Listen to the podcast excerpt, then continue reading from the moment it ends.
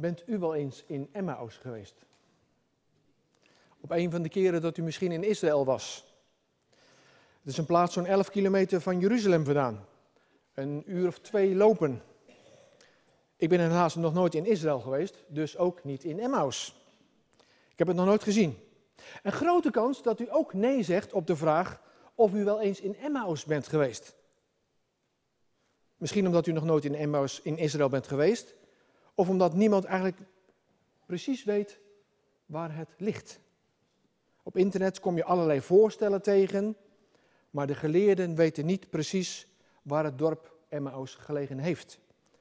Maar eerlijk te zijn, het bestaat niet meer. Blijkbaar een onbekend en onbelangrijk dorp. Ook al is ons gevoel soms een beetje anders. Emmaüs, het is de plaats waarheen 2 volgelingen van Jezus op weg zijn. Ze zijn teleurgesteld en ze zijn in verwarring. Hun hoop is geknakt. Wij hoopten zo, zeggen ze. Maar alles liep anders. Emmaüs, het is de plek van de geknakte hoop en van de teleurstelling. Ben je wel eens in Emmaüs geweest? In die zin geestelijk dan. Dat er momenten in je leven waren dat de hoop weg was of dat je een berg aan teleurstellingen tegenkwam. Misschien toen je bedrijf zware tijden doormaakte of je baan op de tocht kwam te staan. Je huwelijk onder druk stond of iemand waarvan je veel hield ernstig ziek werd. Misschien een van je kinderen op afstand raakte van het korps of van de kerk. Misschien zelfs wel van het geloof. In het begin was je nog hoopvol gestemd. Maar al gaandeweg verdween de hoop op verandering, op verbetering of herstel. De lichtpuntjes verdwenen. Ben je wel eens in Emmaüs geweest? Ja, als je het zo bedoelt, ben ik er wel eens geweest. Emmaüs is niet de weg naar Jeruzalem, de weg van de opgang, de weg van verwachting en moed, maar het is de weg naar beneden. De weg van de teleurstelling, van de geknakte hoop. En 2 mensen zijn onderweg naar Emmaüs. Kleopas en iemand die met hem meeloopt. Er zijn bijbeluitleggers die denken dat hij samen met zijn vrouw op pad was. Omdat ze later samen Jezus uitnodigden om in hun huis te komen. Een andere vermoeden dat het een medediscipel is geweest. In ieder geval zijn ze afkomstig uit de bredere kring van de volgelingen van Jezus. En ik dacht, misschien is het wel goed dat we niet weten wie die ander is. Een man of een vrouw. Want dan kunnen we misschien onze eigen naam invullen. We luisteren vanmorgen naar de geschiedenis, naar deze geschiedenis, en wandelen als het ware even met hen op. Het is een prachtige geschiedenis. Een van de mooiste en ontroerendste verhalen uit de Bijbel. En met deze geschiedenis wil Lukas ons laten zien wat het betekent dat het Pasen is geweest. En dat Jezus is opgestaan uit de dood en dat hij leeft. Vandaag de dag, net als toen, maakt Jezus als de levende Heer zich aan mensen bekend. Ook vandaag nog worden mensen geraakt door Jezus. En komt de opstandingskracht hun leven binnen. Zodanig dat ze zeggen dat ze Jezus hebben ontmoet. Gewoon hier in ons korpsgebouw. Wij maken dat heel vaak mee. Of thuis, toen ze de Bijbel lazen. Het feit dat wij hier zijn, is een vrucht van een ontmoeting met Jezus. Pasen gaat door. En hoe dat werkt, hoe Jezus harten verandert, zien we vanmorgen voor onze ogen gebeuren. En we staan stil bij de teleurstelling. We staan stil bij de ontmoeting en bij de herkenning. 3 momenten en 3 fasen waarin uiteindelijk de ogen opengaan voor Christus die leeft. Laten we eerst maar eens kijken bij de teleurstelling. Het is nog steeds de eerste paasdag. Die geweldige dag waarop Christus is opgestaan uit het graf en de dood teniet heeft gedaan.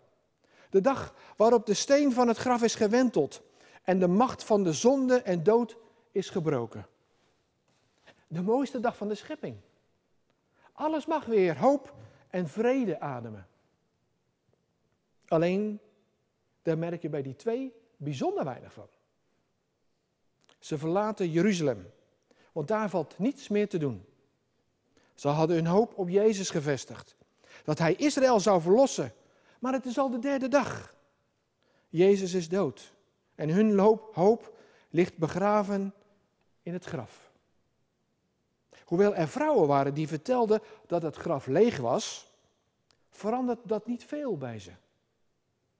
Een paar versen voor ons gedeelte wat mijn vrouw heeft gelezen, staat het. In Lukas 24, vers 10. De vrouwen die het graf bezochten waren Maria uit Magdala, Johanna, Maria de moeder van Jacobus en nog enkele andere vrouwen die hen vergezelden. En ze vertelden de apostelen wat er was gebeurd. Maar die vonden het maar kletspraat en geloofden hen niet. En wij mannen, wij zeggen wel eens, wat vrouwen vertellen moet je altijd met een korreltje zout nemen. Maar dit ligt anders. Mijn schoonmoeder is er vandaag, dus we moeten een beetje voorzichtig zijn. Je proeft in hun woorden van teleurstelling en ook van veel emotie. Kijk maar eens mee. In vers 17. Ze zijn somber gestemd. Daarop bleven ze somber gestemd staan. En vers 21. Wij hoopten zo. En vers 22. Vrouwen hebben ons in verwarring gebracht. Al deze woorden drukken uit hoe ze erbij betrokken waren. Ze hadden zoveel hoop gehad. Jezus' woorden en daden zagen er zoveel belovend uit. Maar we hebben ons vergist. De hoop is door zijn dood volledig de bodem ingeslagen. En ik dacht, waar zit hun teleurstelling dan precies? En twee dingen is mij opgevallen. Ze spreken over termen, over Jezus in termen van Mozes. Vers 19, die een profeet was. Machtig in woord en daad. En Jezus zou als een Mozes het volk van Israël bevrijden van de onderdrukking. Van de slavernij van de Romeinen. En Jezus zou vrijheid brengen. En door Jezus zou God een nieuwe exodus doen laten plaatsvinden. Hij zou zijn volk eens en voorgoed bevrijden van de heidense onderdrukking. Vrij om God in vrede en heiligheid te dienen. Maar het kruis paste daar niet bij. Dit was een verpletterende ervaring. Hij zou de heidenen moeten verslaan, maar niet zelf door hen gedood moeten worden. Het waren verwachtingen die niet uitkomen. Dat kan een grote blokkade vormen in je eigen denken. Als Jezus niet voldoet aan het beeld dat jij van hem hebt. Zo zijn er wel mensen die zeggen, als Jezus dit doet voor mij en dat doet voor mij, dan wil ik wel in hem geloven. Als tweede valt mij op, ze spreken over Jezus in de verleden tijd. Hij was een profeet. Hij deed machtige dingen. Er zijn vandaag de dag mensen die er net zo over denken. Op de vraag wie is Jezus, antwoorden ze, ja, dat was een boeiende leraar. Het was iemand met een scherp inzicht. Het was een boeiende persoon, maar het blijft iemand van het verleden. En zo kun je als gelovige trouwens ook redeneren. Dat je Jezus opsluit in het verleden. Ja, toen deed hij machtige dingen. En wonderen soms. Maar dat doet hij nu niet meer. Dat was alleen voor de begintijd van de kerk. En van Korps Vlaardingen. Of ook dat je in een moeilijke situatie bij jezelf denkt, daar kan Jezus toch niks mee. Hij zal zich wel niet meer met mijn leven bemoeien. Dan sluit je hem op in het verleden en sta je niet open voor het feit dat hij leeft en machtig is. Want dat is hij. Dan leef je net als deze twee mensen in onrust. Maar lieve mensen, het is Pasen geweest. En er is niet veel veranderd. Jezus leeft. Maar wat als Jezus leeft? Wordt dan alles niet anders? Want dat vertelt Lukas. Jezus als de levende zoekt deze twee twijfelaars op. En dan gaan we naar de ontmoeting. Weet u, als Jezus uit de dood is opgestaan, dan verschijnt hij niet in de eerste plaats aan mensen die vast in hem geloven. Nee, in zijn opzoekende liefde komt hij tot twijfelende mensen. Mensen van wie de hoop geknakt is. Mensen die Jeruzalem de rug hebben teruggekeerd. Of toegekeerd. Mensen die hem niet herkennen. Voor zulke mensen heeft Jezus een zwak. Voor Maria, voor Thomas en voor vele anderen. Jezus zoekt ze op, want in hun leven wil hij zijn. En zo zegt hij het ook tegen Zacchaeus, weet u nog? Heden wil ik in jouw huis verblijven. En zoals Lukas Jezus tekent voor de opstanding, zo is hij na de opstanding nog steeds. Dat is Jezus ten voeten uit. Hij zoekt ons op waar we zijn. En, dat is ook bijzonder, Jezus loopt mee tot helemaal in Emmaüs. Dat is in dit verhaal het verste punt. De plek waar het donker is geworden. Waar de nacht valt.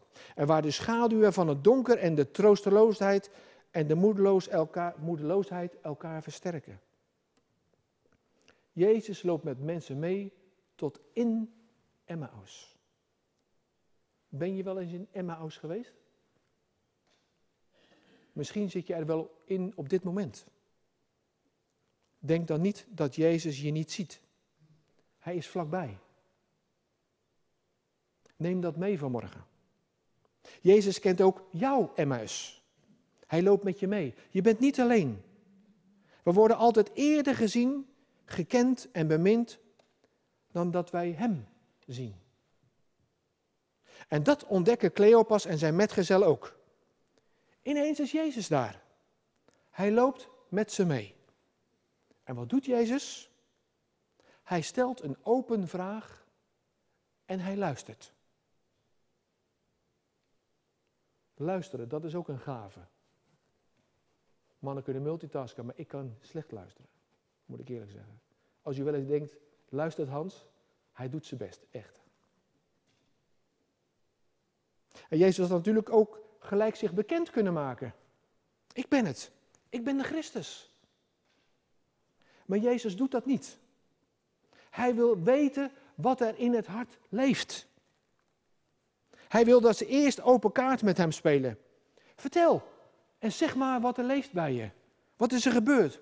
Voordat God gaat spreken, luistert hij. En Jezus is de goede herder. Hij is de grote pastoor bij uitstek. In zijn meelopen openbaart hij zijn liefde voor deze dwalende schapen. Ze lopen weg van de plek waar ze eigenlijk hadden moeten zijn. En Jezus zoekt ze op en luistert naar ze. Hou dat vast vanmorgen. Zoals Jezus zich hier bekend maakt, zo is God. Hij is oprecht bewogen met je leven. Vertel hem alles maar.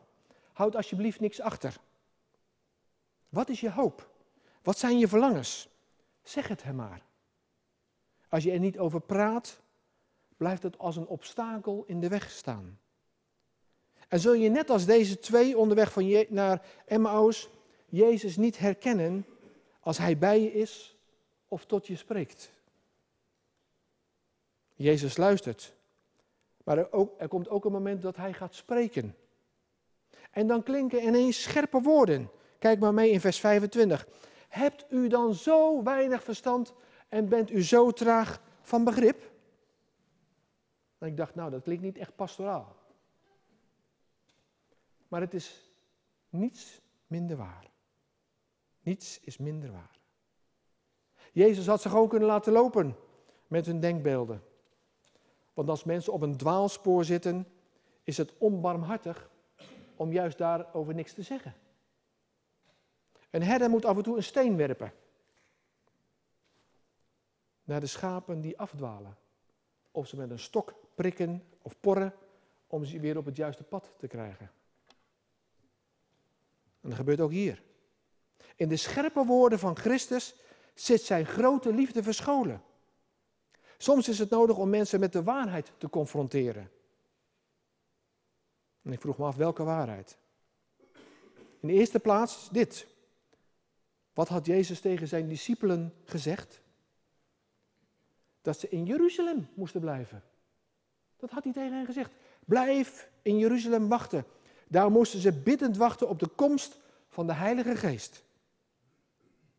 De Geest die ze nodig was om te kunnen geloven en om getuigen van Jezus te kunnen zijn. Maar ze zijn daar weggegaan. In hun gang naar Emmaüs, hoe begrijpelijk ook met al die vragen, zit ook hun ongehoorzaamheid. Ze hebben zich aan de kring van de gemeente onttrokken. En je ziet maar weer wat het uitwerkt. Ze blijven alleen met hun twijfels.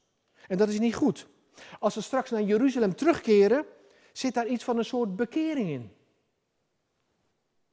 Ook dat is soms nodig, als er sprake is van onwil of ongehoorzaamheid. Dat dit liefdevol aan de orde komt. En hij confronteerde hen ook met een andere waarheid. En in de tweede plaats wijst Jezus hen op de schriften die van hen getuigen. Die spraken al over de Messias die moest lijden en die zijn leven als losprijs voor de zonde zou geven. En waarom zijn ze niet eerst bij de schriften te raden gegaan?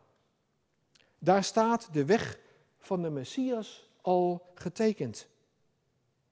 Beste mensen, als je twijfelt en teleurgesteld bent, koester dat dan niet.